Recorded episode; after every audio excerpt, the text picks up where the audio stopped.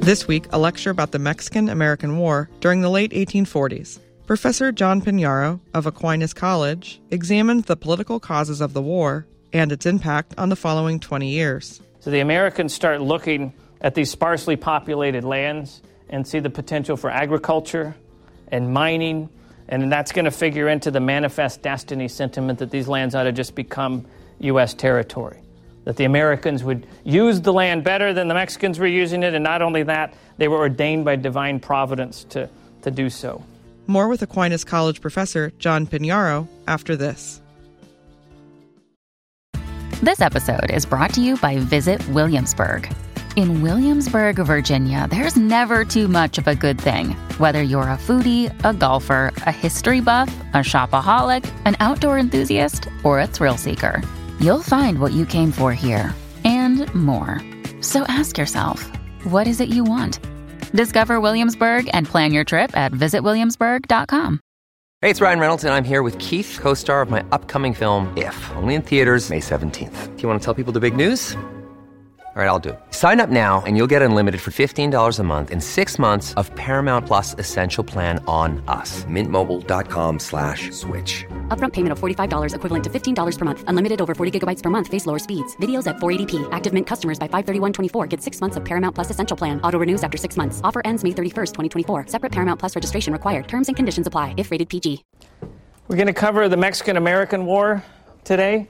Uh, this is a war a lot of Americans I think they know very little about it. It's considered one of the more embarrassing wars in American history, and there's reasons sometimes Americans don't like to talk about it. Uh, my own mother, even though I've lectured on the Mexican American War for years and written a couple books about it, still thinks I studied the Spanish American War sometimes. And, uh, but we cleared up that confusion actually a, a few years back. Uh, so, what I'm going to do is not take us through battle by battle in the war, but look mainly at the, the causes of the war, and then a little bit about the war itself, and then the consequences, but I, I kind of want to cover a, a, big summary right up front and say then, so this war was in the 1840s and it was consequential for, for both countries, and the cause lay in disputed territory and uh, uh, down in, in Texas. And that's where American and Mexican troops clashed in April of 1846. And two years later, the Mexican cession, the cession that was part of the treaty ending the war, gave to the United States Alta California, or the modern state of California, and New Mexico. But New Mexico was much larger than the, the modern state of New Mexico. So it included Nevada and New Mexico and Utah and most of Arizona and parts of Wyoming and parts of Colorado. So that's about a, that's about a third of Mexico, this area. So we'll look at that. We'll look something at that area first. But to do a little bit of background, let's talk about Andrew Jackson. That's a presidential presidential portrait of, of Andrew Jackson, an illustration. Talk a little bit about Jacksonian democracy. So we haven't talked about Jacksonian democracy much yet. We're kind of coming out of the era of good feelings, and we talked about the market revolution. But Jackson, when he was elected president, he had won the popular vote in 1824, but lost the presidency in the Electoral College and in the, the House of Representatives. And so he ran for office, in a sense, for four years in the name of democracy and popular democracy. Jackson was the first populist president in American history, and he imagined himself as a, as a Jeffersonian in favor of the yeoman farmers and in favor of liberty, but he's quite a bit different than Jefferson, and Jefferson thought he was uh, a little wacky, I think. So Jackson thought that it wasn't the House of Representatives that was the most democratic branch of the American government. It was actually the executive branch, even though the executive is one person. And his, his argument was that the president's the only person in the U.S. government elected by all the people. Congressmen are elected by districts, the Supreme Court is appointed, the senators were appointed by state legislatures in those days. So this was his, his uh, principle of governing. The majority is to govern. So, majority rule, in other words. Numbers matter a lot to, to Jackson. So, if the majority wants something, they're going to get it.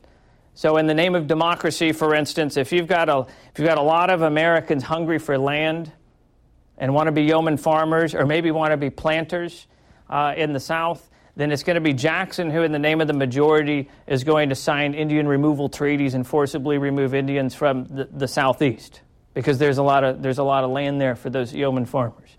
If Americans think the Bank of the United States is an elitist institution and not good for democracy, then he's going to destroy the Bank of the United States even if it hasn't expired yet under the law. If he thinks the majority don't like the U.S. government funding internal improvements like roads and bridges, he's going to uh, veto those bills. So these are the kinds of things he's going to do in the name of, of the majority.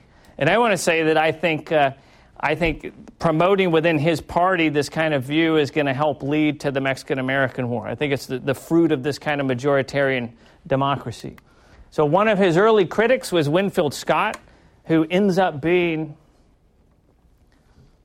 probably the most important general and at least the best military mind uh, in, in the early to mid 19th century in the United States. Winfield Scott later is the one who came up with the Anaconda Plan for, for the Civil War, for the Union side. Winfield Scott also uh, is going to come up with the, the amphibious landing and invasion of central Mexico during this war. He also, though, happened to be a member of the opposition political party, the Whig Party. And some more on that later. But Scott thought early on, as he calls it here, demagogues broke the Constitution early in the times of Jacksonism. Jacksonian democracy for Scott was, was an ideology. Okay, this, this belief that somehow numbers know best that minority interests don't matter. That means 51% barely. The 51 can run over the 49, uh, in other words. So Jackson's first principle then was, was about executive power, claiming that for democracy. When he had when he had opponents, when they finally coalesced into another party to oppose his Democratic Party, they called themselves the Whig Party. Do you remember Edmund Burke, the Whig, Burke's Party? How do we describe the Whig Party? Of Burke. They're the constitutional monarchy party, anti-monarchy. So they're, they're act, by taking the name Whig Party, Jackson's opponents said he's more like King Andrew than a Democrat. He might say he's doing it in the name of the people, but the way he rules, the way he rules is more like a king. So when the Supreme Court said it was unconstitutional for Georgia to extend its laws over Cherokee territory. Jackson said, I, I, don't care. The Supreme Court has no way to enforce that. And Georgia just went ahead, and then Jackson went ahead uh, with, with Indian removal. Jackson, it was under Jackson that in 1827, the Democratic Republican Party, the only party left really after the War of 1812, renamed itself the Democratic Party. And they're the, they're the agricultural party. They're the party of the yeoman farmer. We talked about some of this stuff last time with the, with the market revolution. So these are the people more nervous about those market revolution changes. And they're in the Democratic Party. Jackson's, its, its figurehead at least, his protege was a man from Tennessee named James K. Polk, who was the point man in the House of Representatives when it came to the war against the bank, for instance, in the 1830s. His opponent was Henry Clay. Do we remember Henry Clay from the Compromise? Right, known as the Great Compromiser. Clay's a planter, a slave owning planter like Jackson, but Clay thought a better idea was a diversified economy. He's, he's like the new, the new Alexander Hamilton. Um, although he's going to live to a ripe old age, unlike Hamilton. But uh, so it's, it's Clay versus Jackson. Clay, as I mentioned the last time we met, ran for president several times and lost every time. And he would say things like, I'd rather, I'd rather have integrity and remain, remain honest than, than become president. And this, you know, he lost. I don't know what that says, but anyhow, uh, that, that, that was the case with Clay. So Clay's leading the, the opposition. Clay's leading the opposition. It, let's take a look then at. Uh, territorial growth and try to try to connect it to democracy and get into some of the background of the Mexican American War. In 1819, the United States and and uh, New Spain at the time had drawn borders between American and, and Spanish lands, and Spain had undisputed possession of, of California, of New Mexico. Uh, New Mexico, again, including those modern U.S. states of of Nevada and Utah and Arizona, parts of Wyoming and Colorado. Uh, and then there was a revolution in Mexico in 1821. So now Mexico was in, had declared itself an independent republic and was governing itself. In the meanwhile, in the West, farther north, the United States and England were both laying claim to the Oregon Territory. So if you want to imagine the modern states of uh, Idaho and Washington and Oregon, but also British Columbia up to, up to the, the end of the southern panhandle of Alaska, that's, that's the Oregon Territory. And they were sharing it, which is fairly rare. That is, they jointly occupied the Oregon Territory. And if either one of them was going to no longer want to jointly occupy and draw a borderline somewhere, they had to give the other one a year's notice. The Mexicans living in New Mexico and in California depended on American trade for manufactured goods, and their governments depended on that trade for, for revenue. The Mexican officials there. There was very loose control, if any, between those places and, and Mexico City, where the government is. So what's what Spain had believed, and then and then later Mexico believed that in, in order to control what they called their northern frontier, what becomes the, the, the U.S. Southwest, that that's so far from the capital at Mexico, they needed to settle what they called quote unquote civilized Hispanic people there, and what that basically meant was. Uh, uh, white Spaniards, white Mexicans, or Indians who had embraced Catholicism and, and agriculture. And so they invited immigration by anybody of European ancestry, including Americans. And all you had to do, uh, if you were an American, was to, uh, was to immigrate, declare yourself Catholic, and you, you could come away with a couple hundred acres of land and eventually more. That's a pretty good deal for some people who don't, who don't have land or who, who are looking for a, a new start there was, let's get to a picture of him. There was in, in uh, the northern Mexican frontier in Texas, Lorenzo de Zavala, who was, uh, de Zavala was, was a physician. He was a Tejano physician, so a Mexican Tejano. In the northern frontier, uh, the Mexicans living in those places had, had uh, uh, particular identities that were attached to being Mexican, but we're also, also very different. Okay, so the regional identities really matter, matter here. And in California, we have the Californios, and in New Mexico, the Nuevo Mexicanos, and then in Texas, it's the Tejanos. And de Zavala was a, was a Tejano physician. And by the early 1830s, he's so concerned about American immigration into the northern Mexican frontier uh, that this is what he wrote. I'll quote him. He said, An Englishman will become a Mexican in Mexico City and a Mexican will become an Englishman in London. The same will not occur in the case of the colonies. He means the, the northern frontier. Those places will necessarily make up an entirely diverse nation, and it would be absurd to expect them to renounce their religion, their customs, and their most deeply held convictions. What will the results be? He asked. They will not be subject, they will not be able to subject themselves to the military regime and the ecclesiastical government that unfortunately have persisted in Mexican territory despite the revolutions, despite the new constitutions. They'll invoke the institutions that should be governing the country, and they'll want them to be not a lie, not an illusion, but a reality. And whenever a military chief tries to intervene in civil transactions, they will resist and they will triumph. Influence by the United States alone might alter the character of Mexican government for the better, Zavala thought. But when combined with the constant flow of American migrants into Mexico, what he called, this is his words now, quote, what he called the American habits of liberty, thrift, work, their austere religion and customs, their individual independence, their republicanism, all those would bring the triumph of liberty to Mexico.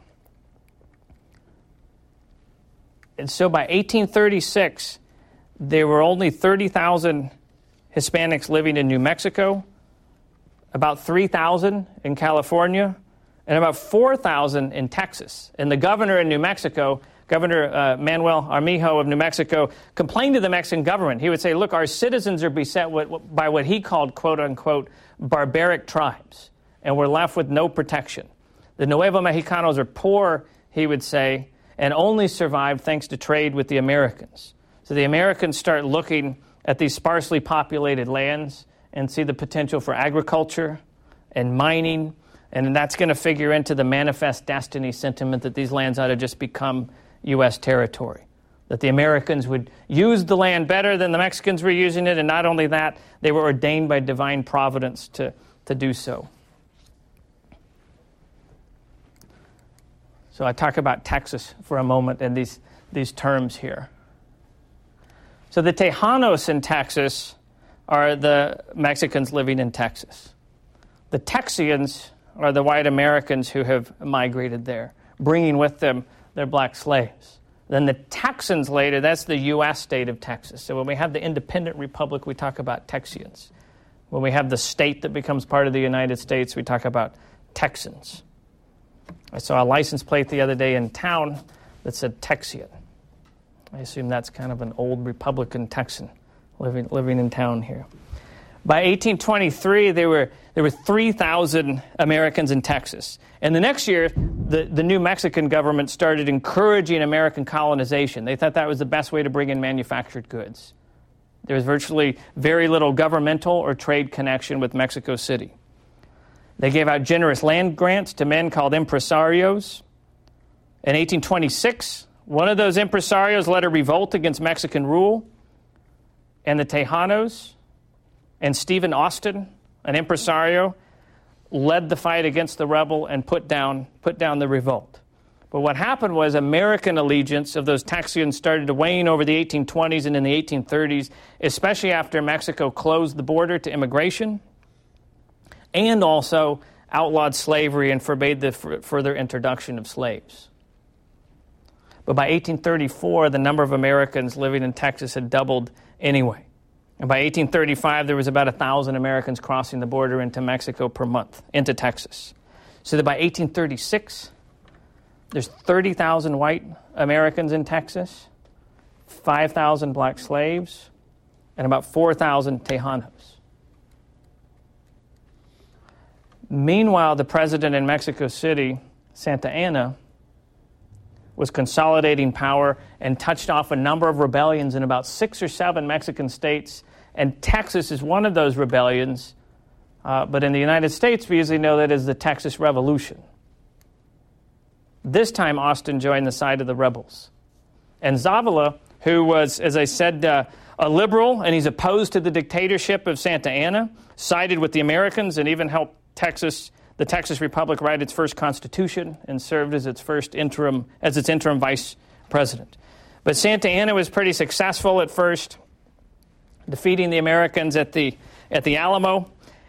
And then the Americans in Texas decided to declare their independence. They elect a rebel leader, Sam Houston, as their president, and it's Houston's army that defeated Santa Anna.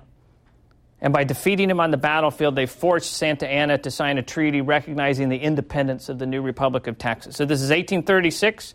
Don't confuse it with the Mexican American War 10 years later. That's the Texas Revolution. So Texas, the Republic of Texas, was not recognized by Mexico. Mexico did not ratify the treaty that Santa Anna signed under duress after having been defeated. So this is a republic of Texas, and at first they don't have any desire to enter the Union. They're just another republic. It's almost like Jefferson's dream of that uh, North American continent of six or seven republics all governing themselves, but not all under one, one, one government. So that's 1836 then. Back a little bit to, to the territorial growth. So here's the, Here's where the, the push for territorial growth is coming from in the United States. Politically, it's coming from the Jeffersonian side. First, the Republicans, really the Democratic Republicans, who then renamed themselves the Democratic Party in 1827, and they're the agricultural party. And their sense, they do not have a sense like the Whigs do that wealth can be created through innovation and a division of labor. You got to pull it out of the ground or you have to grow it. That means, that always inevitably means in an agrarian empire, that's always going to mean more land. Whether it's in the, in the southeast from the Indians or in, the, in what becomes the southwest from, from Mexico. So, first had come the Louisiana Purchase, opposed by the Federalist Party. Then it comes the push for Texas annexation, which we're going to talk about in a minute. The new Whig Party, which is the inheritor of the Federalists, are going to oppose that. And then the Whig Party is going to oppose the war itself. And then they're going to oppose for the most part, the giant cession of territory. So the Whigs, on the Hamiltonian side of things, had had a dream more of a nation state which would consolidate itself by being smaller and building infrastructure so everyone could develop a common identity and not spreading from, not spreading from sea to shining sea. So that's the difference. So politically, the expansionists are for the most part in the Democratic Party, and the anti-expansionists are in the Whig Party by the 1840s. But there's, there's more to life than politics, thank God. And, and here's the nonpartisan factors. Evangelization is, is one. So we talked about anti-Catholicism and the reformers uh, a, a, little bit already, and the evangelicals, and they're wanting to spread the, the gospel as they see it to Asia.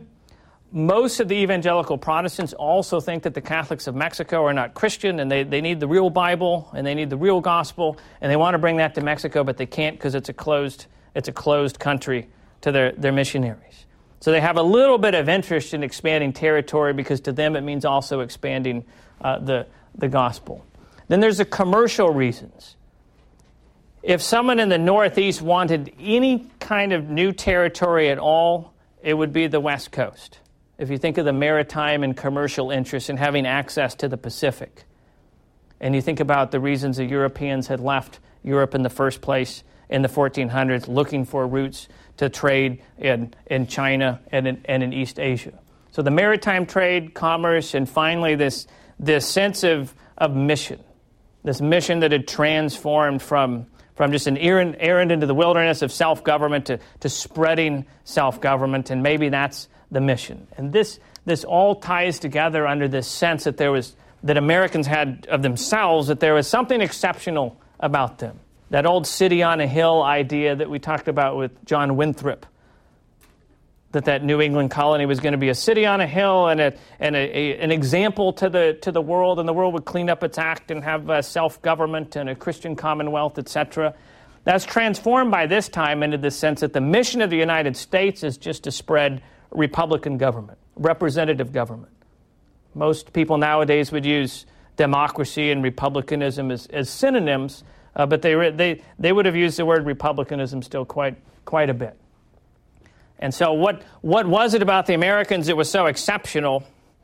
The, the people promoting this rhetoric in the 18, beginning in the early 1840s, especially as Americans started considering Texas annexation, uh, talked about Anglo Saxons. So they didn't, they didn't talk about the term white usually, although John C. Calhoun did, but they're talking more about Anglo Saxons. What's an Anglo Saxon?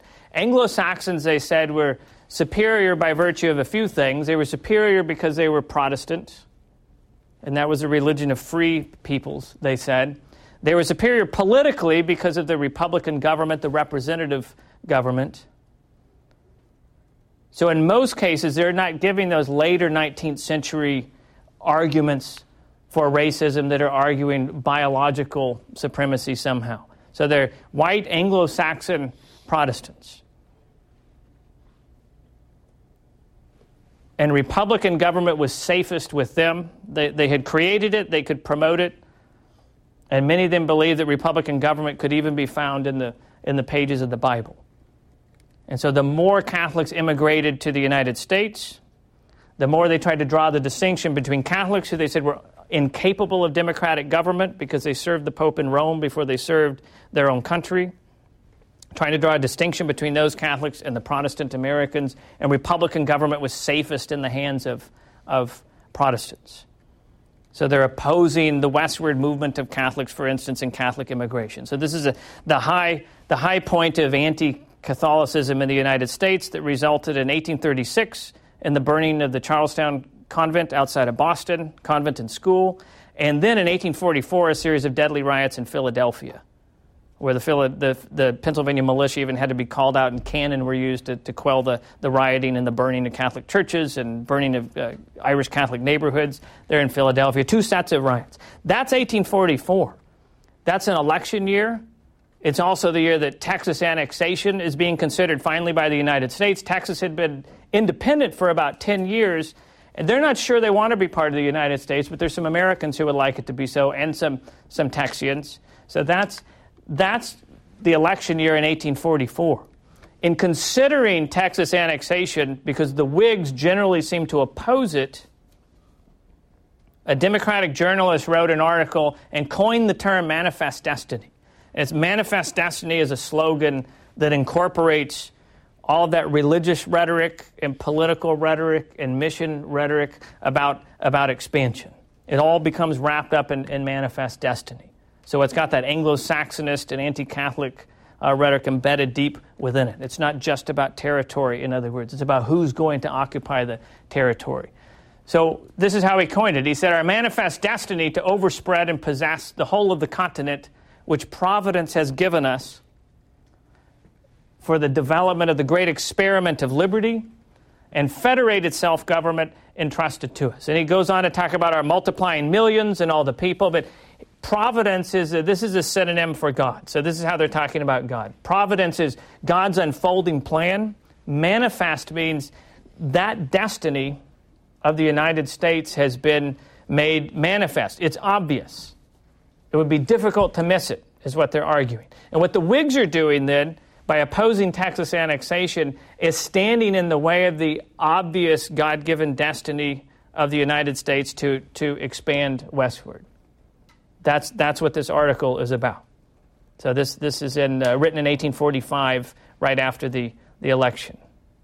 But manifest destiny becomes just a handy slogan then to refer not just to westward expansion, not just to expansion of territory connected to the United States, but connected to it is this sense that somehow, to quote some of the people of the day, the, the Americans are the, the chosen people and they're going to drive the Canaanites off, off the continent, right? They're the new chosen people, chosen by Providence to occupy this territory. And they have all the right stuff that's, that's needed the self government, the Republican government, the right religion. They're the ones to do this, and the other peoples are going to shrink, shrink before this. So that's, that's manifest destiny.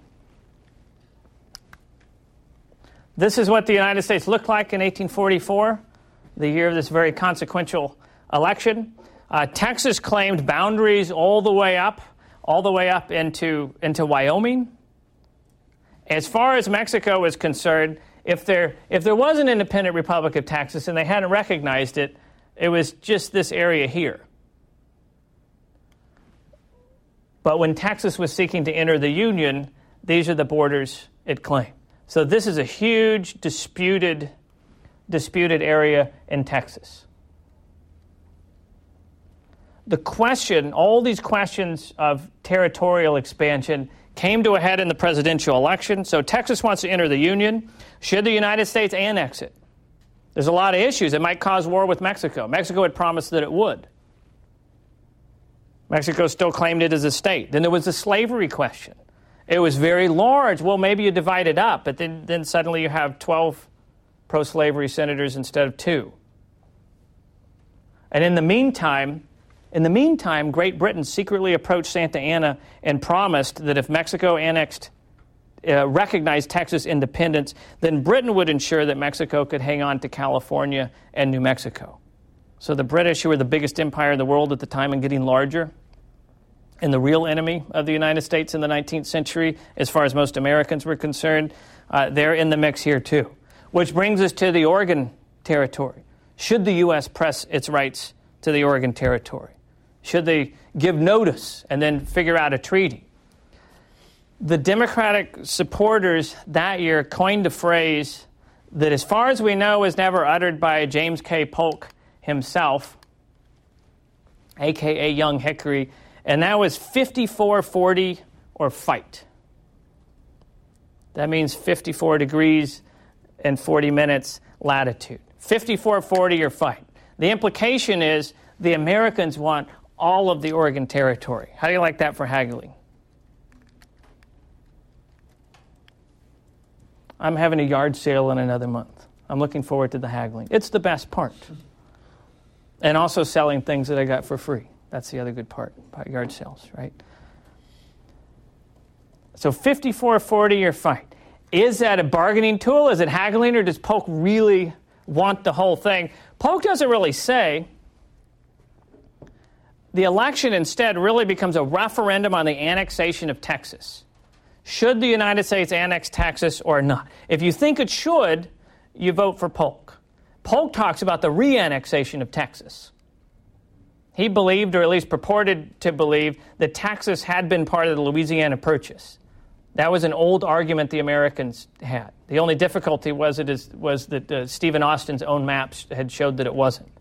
But other than these little, little problematic things like uh, uh, the fact that it had not, there's this sense that maybe some of it was, all of it was part of the Louisiana Purchase. So that's what he means by reannexation.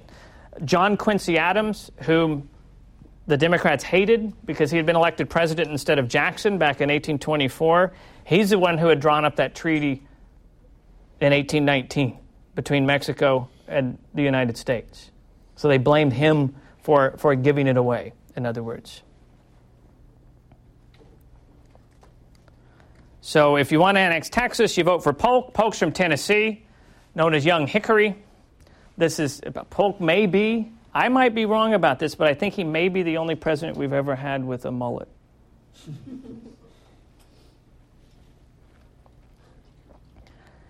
if you oppose Texas annexation or ambivalent or are ambivalent about it, you would vote for Henry Clay that year. So it's Clay versus Polk. Clay never really comes out against Texas annexation, but he never comes out in favor of it either. Polk won by less than 1%, just about 38,000 votes, and it was New York State that tipped the balance for, for Polk. He takes that as a referendum on Texas annexation, but it's a very close election.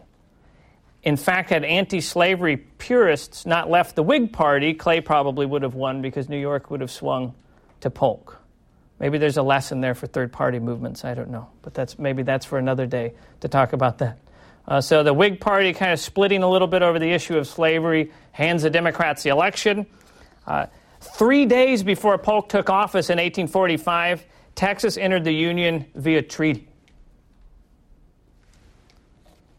So while from some standpoints Texas is part of the Mexican cession, from other standpoints it's not. It enters the Union a few days before Polk takes, takes office. But the war is certainly going to confirm Texas annexation. And it enters the Union claiming those very extensive borders. So, as far as Polk is concerned, you've got to put troops all the way down to the border, which is the, the Rio Grande, not the Nueces River farther north. So, Polk's going to press that, press that claim. The president of Mexico at the time was a man named Jose Herrera, and Herrera made an attempt for a peaceful solution and even considered the British offer once he heard of it, once he learned of it. But it's Santa Anna and other opposition parties who portrayed him, for doing so, portrayed him as weak and portrayed him as unpatriotic, willing to sell part of the, the country, willing to get rid of Texas, willing maybe to sell California to the Americans, which Americans had been trying to purchase since the 1820s and the time of Jackson. So they pushed for war with the United States over Texas annexation even as Herrera invited a diplomat from the new Polk administration to talk about Mexican American relations in Texas and in California. So one Mexican president invites then a diplomat to come and meet.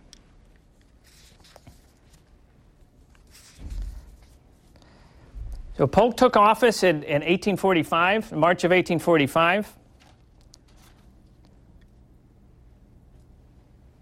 Is he really going to ask for all of Oregon? The English aren't sure, his own supporters aren't sure.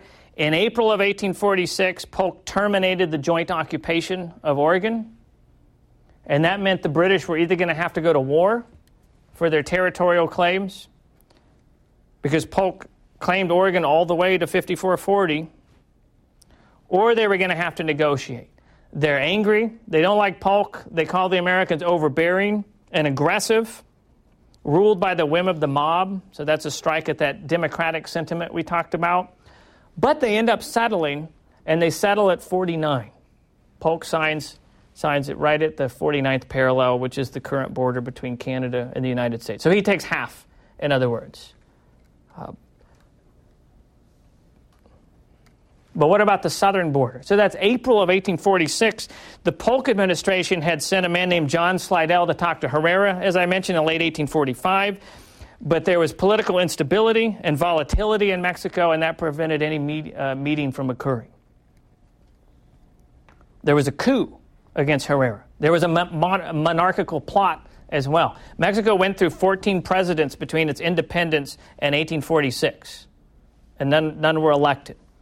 So Americans saw that political instability as a liability uh, across the, the border. So in January 1846, what Polk decided to do uh, was what Polk decided to do was, was send American troops into the disputed territory. That's January of 1846. There's Mexican troops there. Now there's American troops there. And it's really then only a matter of time until they run into each other. So he's positioned American troops there.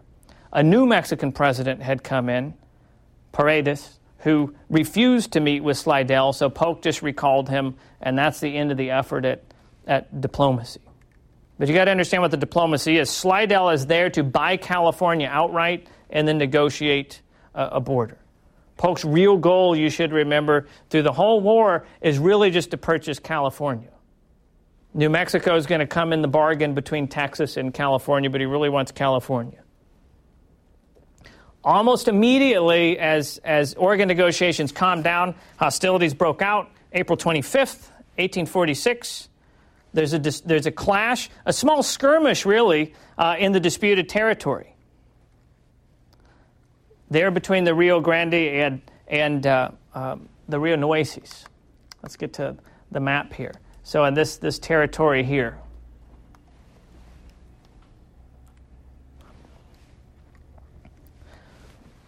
When Polk learned of it, about a week and a half later, a week, week and a half later, he gives a war message to Congress that says, quote, Mexico has passed the boundary of the United States, has invaded our territory, and shed American blood on American soil. So that's, that's the, the pull quotation from Polk's war mes- message. American blood on American soil. She has proclaimed hostilities have commenced. The two nations are at war. So what, what Polk is saying is, is he's going to Congress because of the Constitution and asking them to declare war on Mexico. And he's saying, there's already a war. You just have to declare it. You just have to declare. But there's already a war. Troops have clashed. John C. Calhoun, fellow Democrat from South Carolina, is going to lead opponents of Polk during the war. What Calhoun doesn't like is what he sees as the abuse of executive power. And his overriding concern is that the executive or the U.S. government might intervene in terms of the institution of slavery Calhoun is from South Carolina. So that's his overriding concern. So any kind of abuse of executive power he's nervous about. But primarily it's the Whig Party who speaks against the declaration of war, argues against it, but what they're going to do is an opposition party, so they try not to end up like the Federalists, who remember in the War of 1812? They looked treacherous by the end. The treaty looked pretty good, and the Federalist Party just kind of died because of its opposition to the war. And they don't want to look like that they're going to be the opposition party, but they're going to tend to vote for money for the troops. Some of them are going to vote for the declaration. They're going to argue against it, but usually vote usually vote in favor of it. That's going to be their story during the war. More complicated than that, but uh, as it usually might be. One of those Whigs was somebody who ended up being a one-term congressman because he opposed the war. Have you ever heard of Abraham Lincoln? That seems familiar, right? Do any of you use cash? He's on the five. Have you seen this? So Lincoln challenged Polk and said, he said, "Look, if, if you allow the if you allow the president to invade a neighboring nation, I'm quoting him, whenever he shall deem it necessary to repel an invasion, and you, then you allow him to do so whenever he may think it's necessary." And you'll say, "I don't think the Canadians are invading." He'll say, "Well, I think they are."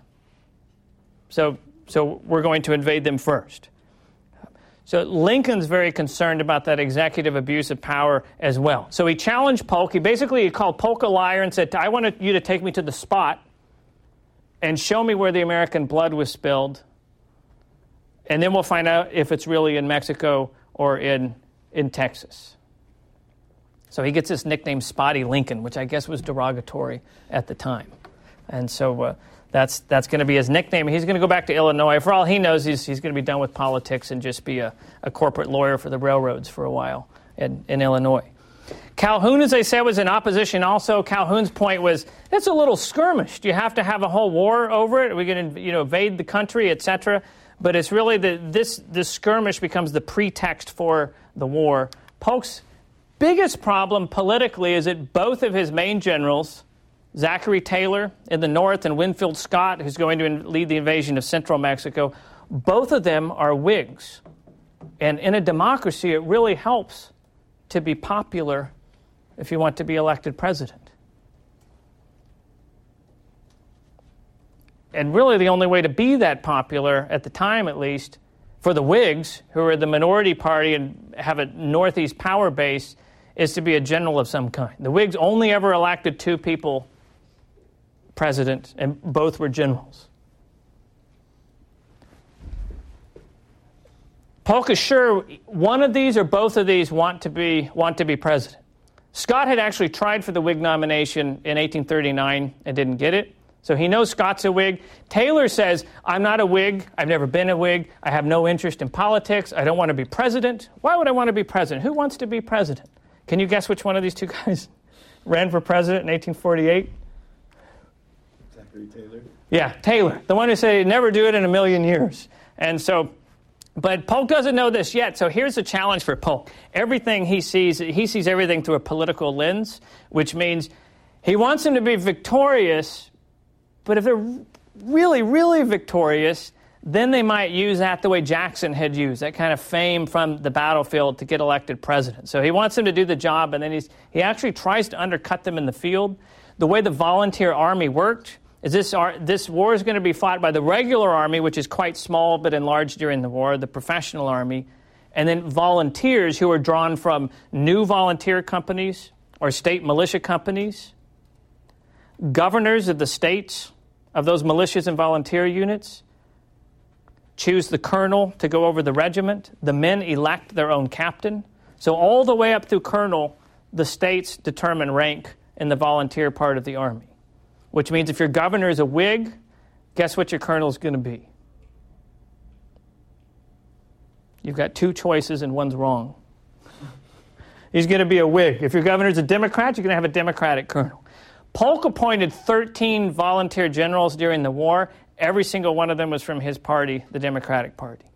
One was his law partner, Gideon Pillow, who was a disaster. Also a disaster in the Civil War, but maybe more on that in a, in a later lecture. So he's going to have to build an army from the ground up. Let's start with Taylor. So Taylor is the one who's positioned, uh, who's positioned here.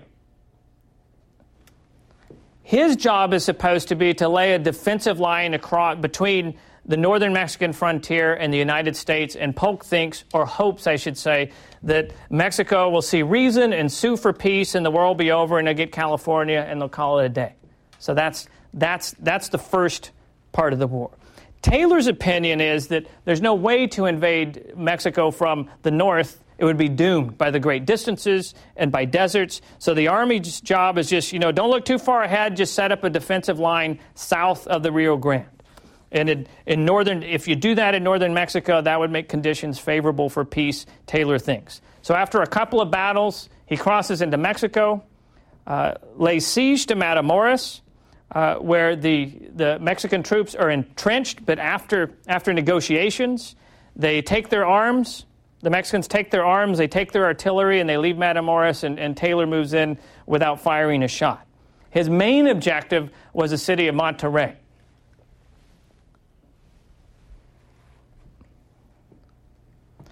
That was strategically located, heavily fortified. Control of northern Mexico depended on Monterrey, and that's where the first really big battle of the war is, is going to be and it's going to be it's going to be fought house to house. It's going to be urban fighting. Four days of, of, of heavy fighting in September of, of 1846. Finally, the Mexican general requests an armistice. Taylor is under orders not to sign an armistice and to just take the city and destroy the Mexican army, but he defies orders, signs an armistice. He's writing secret letters that get leaked out into the press saying things like, I don't know why we're doing this. This land is useless anyway. Uh, so this makes Polk think that he's already thinking about the 1848 election because he's criticizing Polk while he's in the field in letters that supposedly leaked to the press. But whenever anything leaks, it's not really a leak. It's more like, you know, they're turning on the faucet. It's not a leak. So his army captures Monterrey, but the Mexican army leaves. Taylor becomes sort of a hero back in the United States. Then in November, he moves north of a place called uh, uh, Buena Vista in Mexico and sets up his headquarters. In the meantime, in the meantime, uh, New Mexico and California had fallen quite easily to, to uh, American troops. In fact, the governor of New Mexico, as the Americans were coming, he, he got on his horse and left.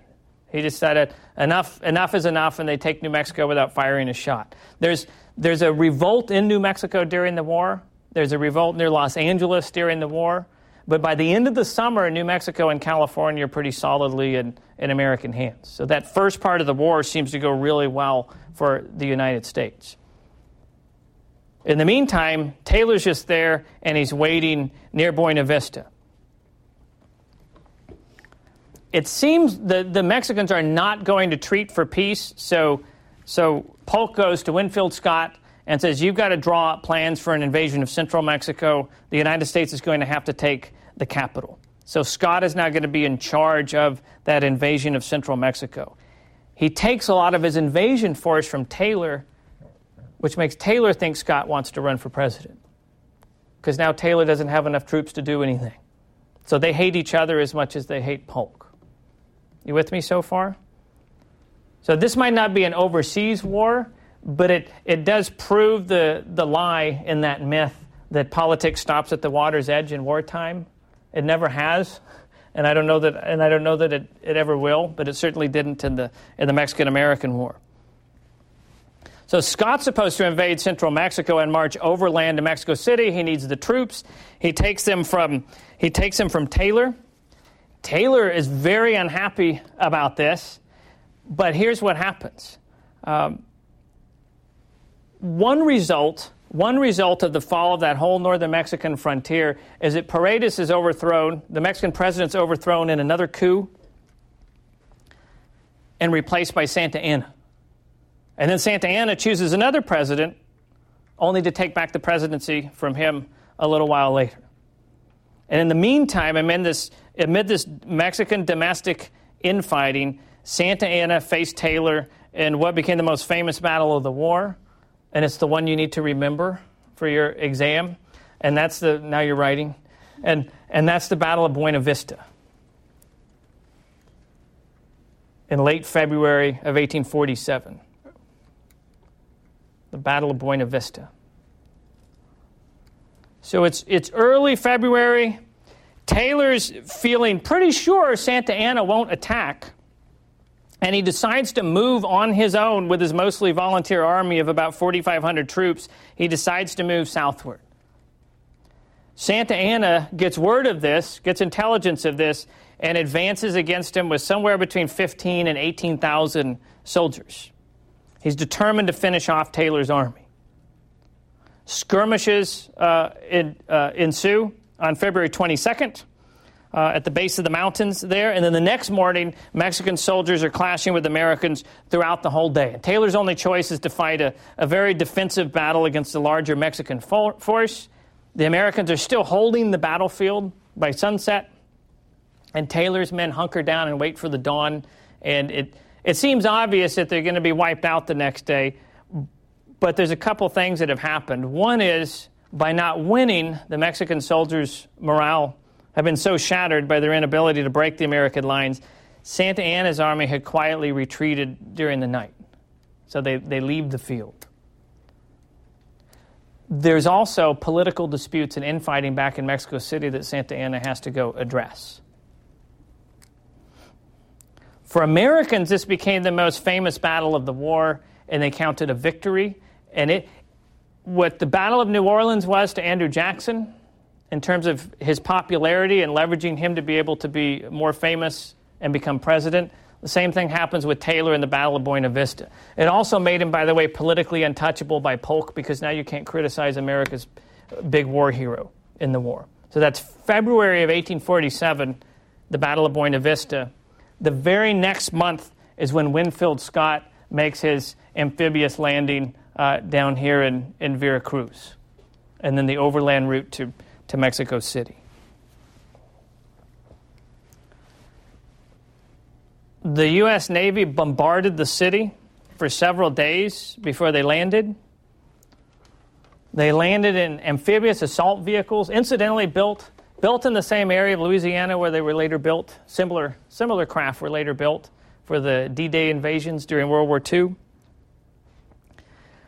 They land on the coast. They wade ashore after bombarding the city. There's not much fighting. They take Veracruz pretty easily.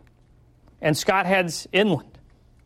Um, Santa Anna later said in his diary, he said, quote, we have no one but ourselves to blame for this disaster due to our interminable infighting.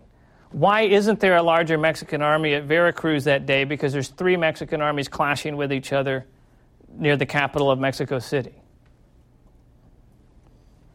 So that allows the Americans to get a, to get a beachhead. And he starts marching inland in April,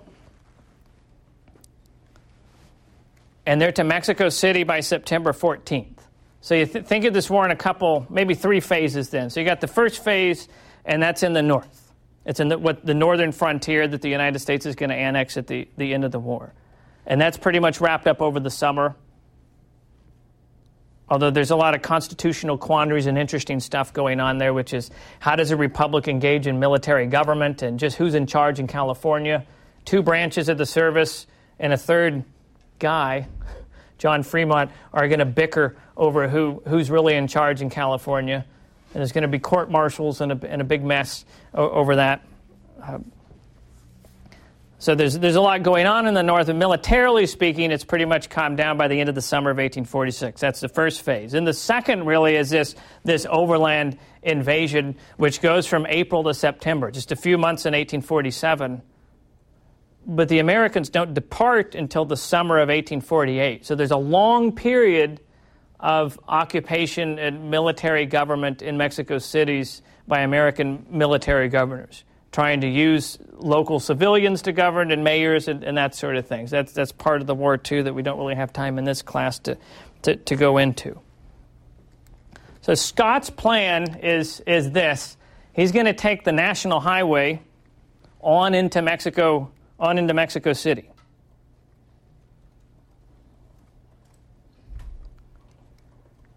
His first meeting with Santa Anna is the kind of battle that w- would normally end any other war in these days, and that's the Battle of Cerro Gordo at the Pass of Cerro Gordo on April 18th in 1847. So it's been about a year since the war started. But despite not having the high ground and despite fighting in, in another country's territory, Scott's army is, is victorious. Santa Anna retreats from the field. I can't remember if this is the battle where the Americans came away with one of Santa Anna's legs or not. He had a, a false leg, a prosthetic leg, and he always carried a few extras, as you can, as you can imagine. So you, there's sometimes weird trophies in wartime. Due to atrocities, there's even weirder trophies. I don't know that we'll have time to talk about them today. Uh, but, uh, but I think it may have been Cerro Gordo, but I'm not sure. Well, from Cerro Gordo, Scott passed on to occupy the large city of Puebla, Mexico on, on May 15. Pueblo, Puebla, Mexico is one of the, I think, most beautiful cities on the continent. I haven't been there in a couple decades, uh, but it's a, it's a wonderful place. And he's occupying Puebla in, in May, on May 15th in 1847. And here's the way the Army works in those days. If you sign up if you signed up as a volunteer, a long term enlistment to you is about six months, which is barely enough time even to train you.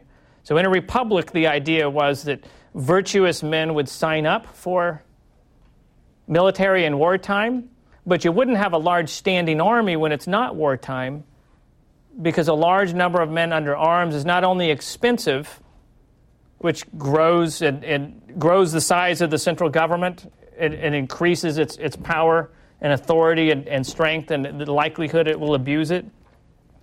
Um, but also, uh, you wouldn't have those under arms because it's, it's just armies are they're unrepublican places, right? You have to take orders, and somebody else is telling you when to get up and what to do all the time. And the the Americans prior to uh, prior to 20th century really just bristled at that sort of thing. So the idea was that in, in wartime you would volunteer out of virtuous defense of home and hearth and there would be enough volunteers. And then after the war, you go down to a tiny army. Then, if you need a big army during war, you get a big army again. Then it goes down. What happens to Puebla at Puebla is most of the volunteers, those who had signed up for a year, it's done.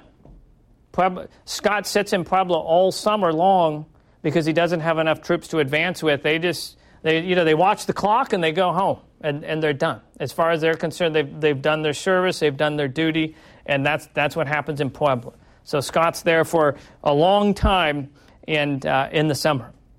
But he leaves by, by August, and the path to Mexico City is now more heavily guarded than before. Santa Anna had retreated from Cerro Gordo, had gone to Mexico City. The generals have decided, the Mexican generals have decided to give it one, one last stand, and they do. And so, one option for the Americans is to send a division to flank the Mexican army at Churubusco by, by, by cutting across these lava beds. A, a not so young, a not so young engineer named uh, Robert E. Lee finds the path across these lava beds, but they're a relatively unguarded path to Mexico City because no one, it seems, had found a path through them before. At least not an invading army, clearly. Uh, so they're, they're relatively unguarded. So that's, that's one possibility uh, to, to do by marching across the lava beds, taking the small village of Contreras, and then attacking from the rear, and that would split the Mexican forces, and that's, that's really the American plan to take Mexico City. So it's uh, August 19th, an American division marches across the lava beds. They've, they fought earlier in the day at Contreras. They're going to fight later in the day, the same day, the Battle of Churubusco, which turned into one of the bloodiest of the war. At Churubusco, the Americans faced a battalion called the San Patricios, or the St. Patrick's Battalion. This was a battalion composed of former American soldiers, some who had deserted before the war, some who had deserted during the war, Irish immigrants, German immigrants. St. Patrick was on their on their uh, the, their flag, emblazoned on the battalion's flag. So they know that if they get caught, they're going to be they're going to be executed as, as traitors. They had been lured with broadsides from Santa Anna that said things like, "How can you attack your fellow Catholics and defend the country that's burning our churches back in the United States and burning our neighborhoods in the United States?" So Santa Anna is well aware of the anti Catholic rioting in the United States and trying to lure American soldiers uh, out of the army and, into his army. And coming with that is going to be uh, some acreage, a good bit of land. Right? And that's, that's a pretty good lure, too. So the leader of the San Patricios was from Clifden, Ireland. That's actually in the west of, of Ireland in County Galway, where the Aquinas College students go every year to Tully Cross, Ireland. That's the biggest little town. I shouldn't call it the biggest little town. It's the only town really near near uh, near Tully Cross of, of, any real size. There's a San Patricio Street there. There used to be a, there used to be a little monument to to John Riley. Last time I was there, it had, somebody had taken it. There was just a, a marble block. Now, here, a, a, monument to John Riley once stood, I guess. They, maybe they need a new sign. Maybe they re- replaced it since the last time I was there. But anyway, the, the San Patricios become heroic in Mexico. They become uh, seen, of course, as traitors in the United States. And when Scott catches them, he's going to hang uh, 27 of them. John Riley, who had deserted prior to hostilities, is branded with a D on his cheeks for deserter and then, and then let go. And it's thought that he continued living in Mexico, but people say they know. I don't know if anybody uh, really knows. So there's a couple good books on, on John Riley. So that's Churubusco and Contreras on, on August 20th. Uh, rather than advance on the capital, Scott decides to offer an armistice to Santa Anna. Uh, the, the American diplomat, Trist was his name, had been in Mexico City for, for quite a while now. And he thinks, well, maybe that'll have give peace a chance to work, give a treaty a chance to work without having to go into the city of Mexico itself. So he hopes that having the threat of the capital occupied by a foreign, foreign army, the Mexicans might negotiate a peace, making that final battle unnecessary.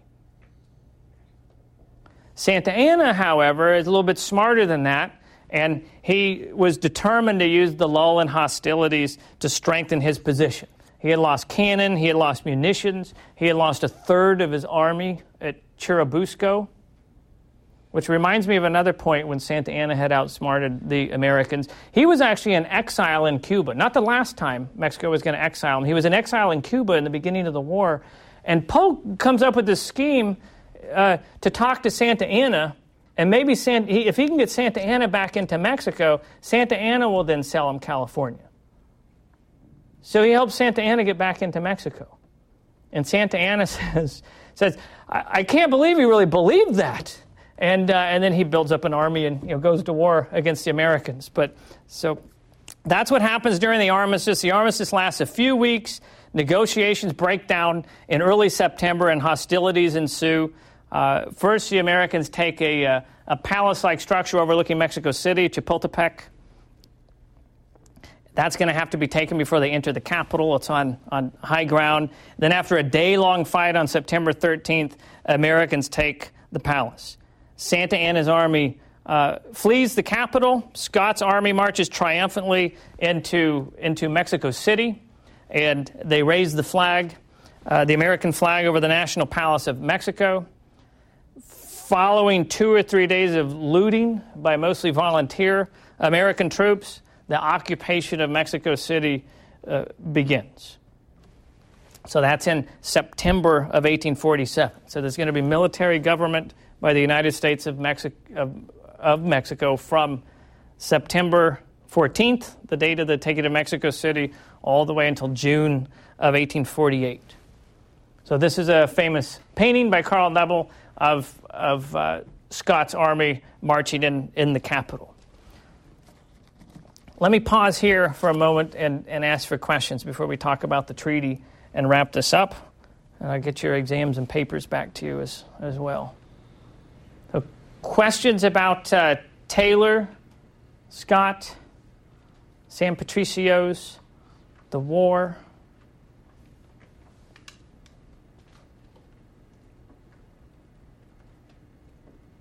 Wonderful. You know, I picked this class because you're my most talkative class. Yeah. yeah. Did you know that? Yes, Brendan. Um, wait, wait for the. Wait for the. There you go. Do we know how many uh, members there were in the San Patricios battalion? The right question is, do I know? Right? Do I know? Uh, this is a battalion. I want to say of about uh, maybe 100 to 200. I, I'm, just guessing. I, I'm just guessing. I do know they, they fight in several battles, but they fight very hard at Churubusco because they know what's going to happen with, when they're caught.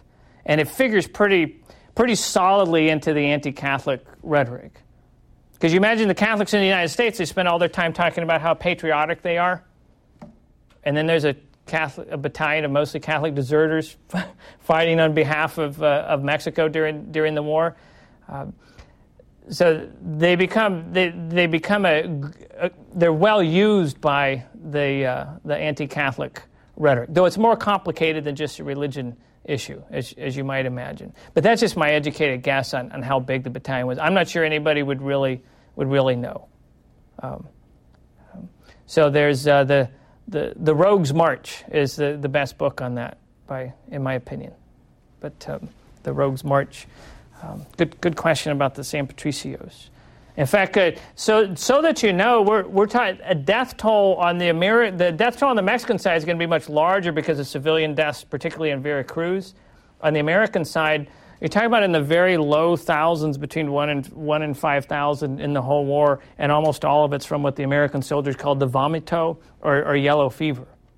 The combat deaths are very low. This is what makes the Civil War. We just wrapped up.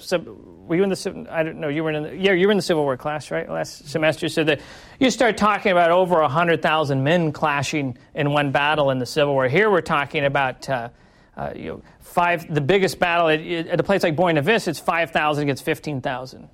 That's just dwarfed by battles a, couple decades later, decade and a half later in, in the Civil War. So these are also on a much smaller, much much smaller scale uh, in this war.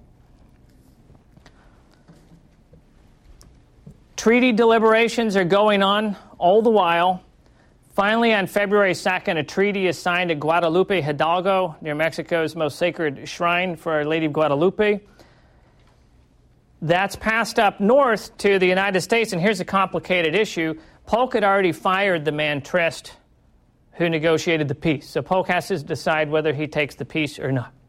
Once the United States stood in control of these Mexican cities, members of Polk's own Democratic Party prominently, and also many members of his own cabinet, are pushing him to take what they called All Mexico. So he calls the All Mexico movement, it's called. And there's this push in January and on into February to take all Mexico. And the one thing, important thing, the arrival of the treaty does is, is uh, take, the, take the steam out of that. Because in the treaty, the United States agrees to pay Mexico $15 million, though it's not clear where that money ever ended up, or if it ended up anywhere for that matter. $15 million for California, and then the Mexican cession is going to become that, uh, that uh, northern Mexican frontier. Polk had claimed all along that this was not a war of conquest, that it was a war fought because debts were owed by Mexicans to Americans and treaty obligations were not being followed, that there was a clash on American soil. So these were all the claims of Polk. The, the anti war folks had said this was a war to, to spread slavery. So, particularly the pacifists and the abolitionists were very vocally anti war. Some of them were anti Catholic. That made them ambivalent. That's one of the things I did in my Missionaries of Republicanism book, is talk about that. But for the most part, they're, they're against the war because they think it's going to spread slavery. So, a northern congressman in Polk's own party at the beginning of the war had challenged Polk to put his money where his mouth is and, and sign into law a, a proclamation that, that any territory gained from this war would not allow slavery. And Polk won't do it. This is David Wilmot, and that becomes known as the Wilmot Proviso. Something else I think is worth writing down in your notes. The Wilmot Proviso. It never passes Congress, but it becomes famous. It becomes famous because it breaks open the slavery issue in the middle of this war. Ulysses S. Grant, who fought in this war, as said, I would have, at the time in his diary, he writes, I would have come to Mexico as a private if I could come no other way. After the Civil War, and in retrospect, he later in his memoirs called the Mexican American War one of the most unjust wars ever waged by one nation against another. And what, what had come in between those two opinions was, you know, the young man who wants the glory on the battlefield and now somebody who's just closed out the, the Civil War with hundreds of thousands of American dead that Grant was sure, uh, in large part, had to do somehow with the fight over the institution of slavery. The Mexican War opens that up and it never really closes again thanks to the Wilmot Proviso. As it turns out, though, there's going to be no slavery in California, not legally anyhow, in the institution of slavery. Same in New Mexico. Texas had already been annexed, so in some ways, then there's slavery is not sent into these territories. But it does whet the appetite of some who realize if the Missouri Compromise line stays at 3630, as we talked about last week, if it stays there, there's really there's, there's nowhere to go but south. So you're going to have to go farther south or into the Caribbean if you want to continue to expand slavery and create new, new slave states. The treaty, the treaty ending the war, then finally is approved, ratified by the Senate in March. It's in ratified by Mexico not long after that, and the U.S. troops left in, in June. So the, the Treaty of Guadalupe Hidalgo netted the United States California, just off the California, the current state of California, uh, New Mexico, the ex- very expansive New Mexico we mentioned, and then also recognized the, the Texas border at the, at the Rio Grande. In return, the United States, as I said, paid Mexico $15 million, and military rule ended in, in June of 1848. Any questions wrapping up our, our look at the Mexican American War? In 1848, in 1848, Polk had pledged only to serve one term, and he kept his promise. So Zachary Taylor runs against one of those Democratic generals that Polk had appointed. Zachary Taylor wins. And it's going to be Zachary Taylor who's in charge at first until he died in office in 1850 of trying to figure out how to organize the Mexican cession. A third of Mexico has become part of the United States. Immediately, there's, there's talk of civil war, possible disunion. What will be a slave state? What won't be a slave state? How will California come in? New Mexico and Texas each claim the same territory. Will those two areas, the territory of New Mexico and the state of California, go to war? What's going to happen? So that's all good. We'll talk about that next time. It's called the Compromise of 1850, and it's going to be Clay who comes up with the idea, but Clay also dies in, in 1850. So, but eventually there's going to be a compromise, and there's kind of a breathe. They're going to breathe a sigh of relief. The Missouri Compromise had lasted 30 years over slavery. This one maybe to last 30 years. It doesn't last very long at all, as, as it turns out, but there's at least hope at that point. So Taylor does use his battlefield fame to become president. Grant, Lee, a lot of the other folks who are later prominent in the Civil War on both sides have, have fought together in the Mexican American War, but they're going to fight against each other in the Civil War about a decade and a half later. Polk died in 1849 anyway, right after becoming president, and that's, that's it. Now, if there's no other questions, we'll stop there. I'll hand back your exams and your papers. Thanks for listening to C SPAN's Lectures in History podcast. If you're interested in hearing more history, check out our podcast, First Ladies, in their own words. Using material from C SPAN's award winning biography series, First Ladies, and source material from C SPAN's video library, you'll listen to first spouses addressing issues important to them and the country. The program includes eight modern First Ladies, from Lady Bird Johnson to Melania Trump. First Ladies, in their own words, wherever you get your podcasts.